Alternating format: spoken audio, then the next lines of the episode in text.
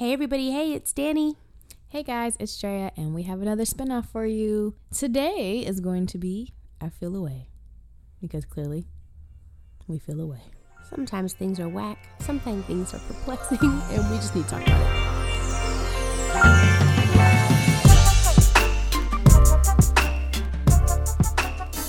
So, there are currently two things that I'm feeling away about. One is I have noticed that there is a hyper influx of like male selfieing happening, like just male selfies all over. And I'm not much of a picture girl myself. If you're trying to promote a business, if you're trying to promote a brand, I understand the need for people to see you.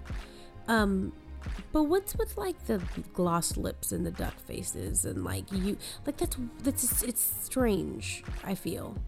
And um since I'm kind of dating, I've noticed like when guys send me pictures, they're very like glossy.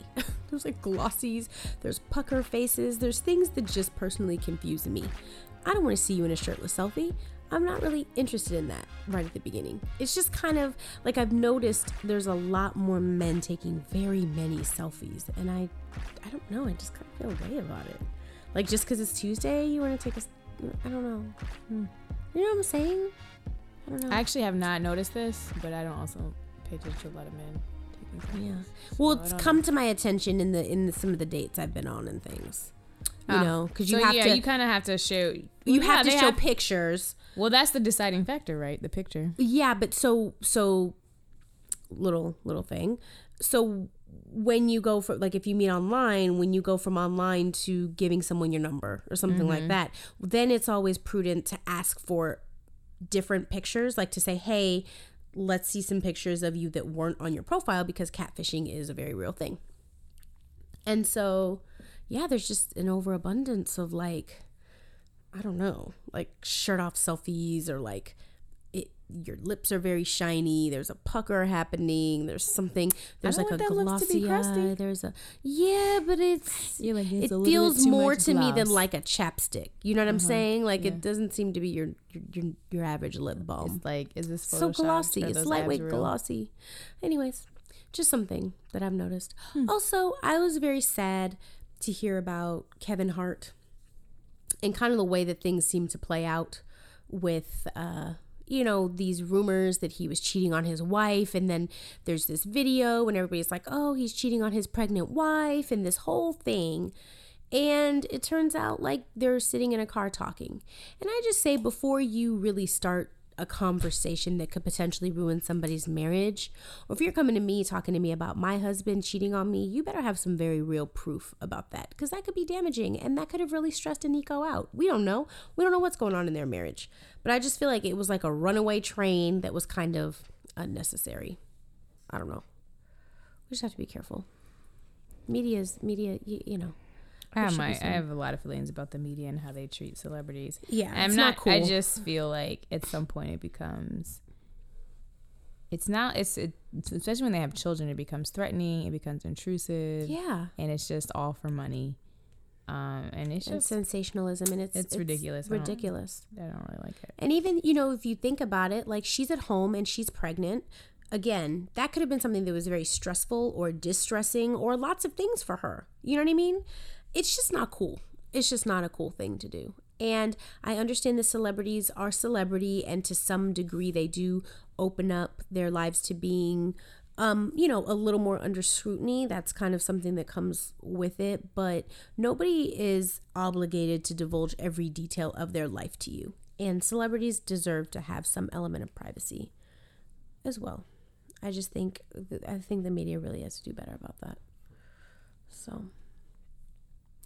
I actually feel a way about a term that is becoming more mainstream and I think is going to lose some power and significance. Um, it does give us language to sort of talk about people who are more culturally aware, but the term woke and how often it's used and when it's used is something that I've just begun to be quite annoyed with.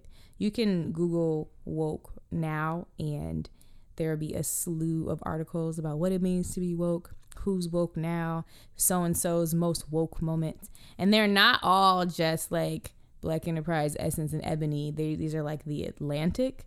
These are like, um, who else is there?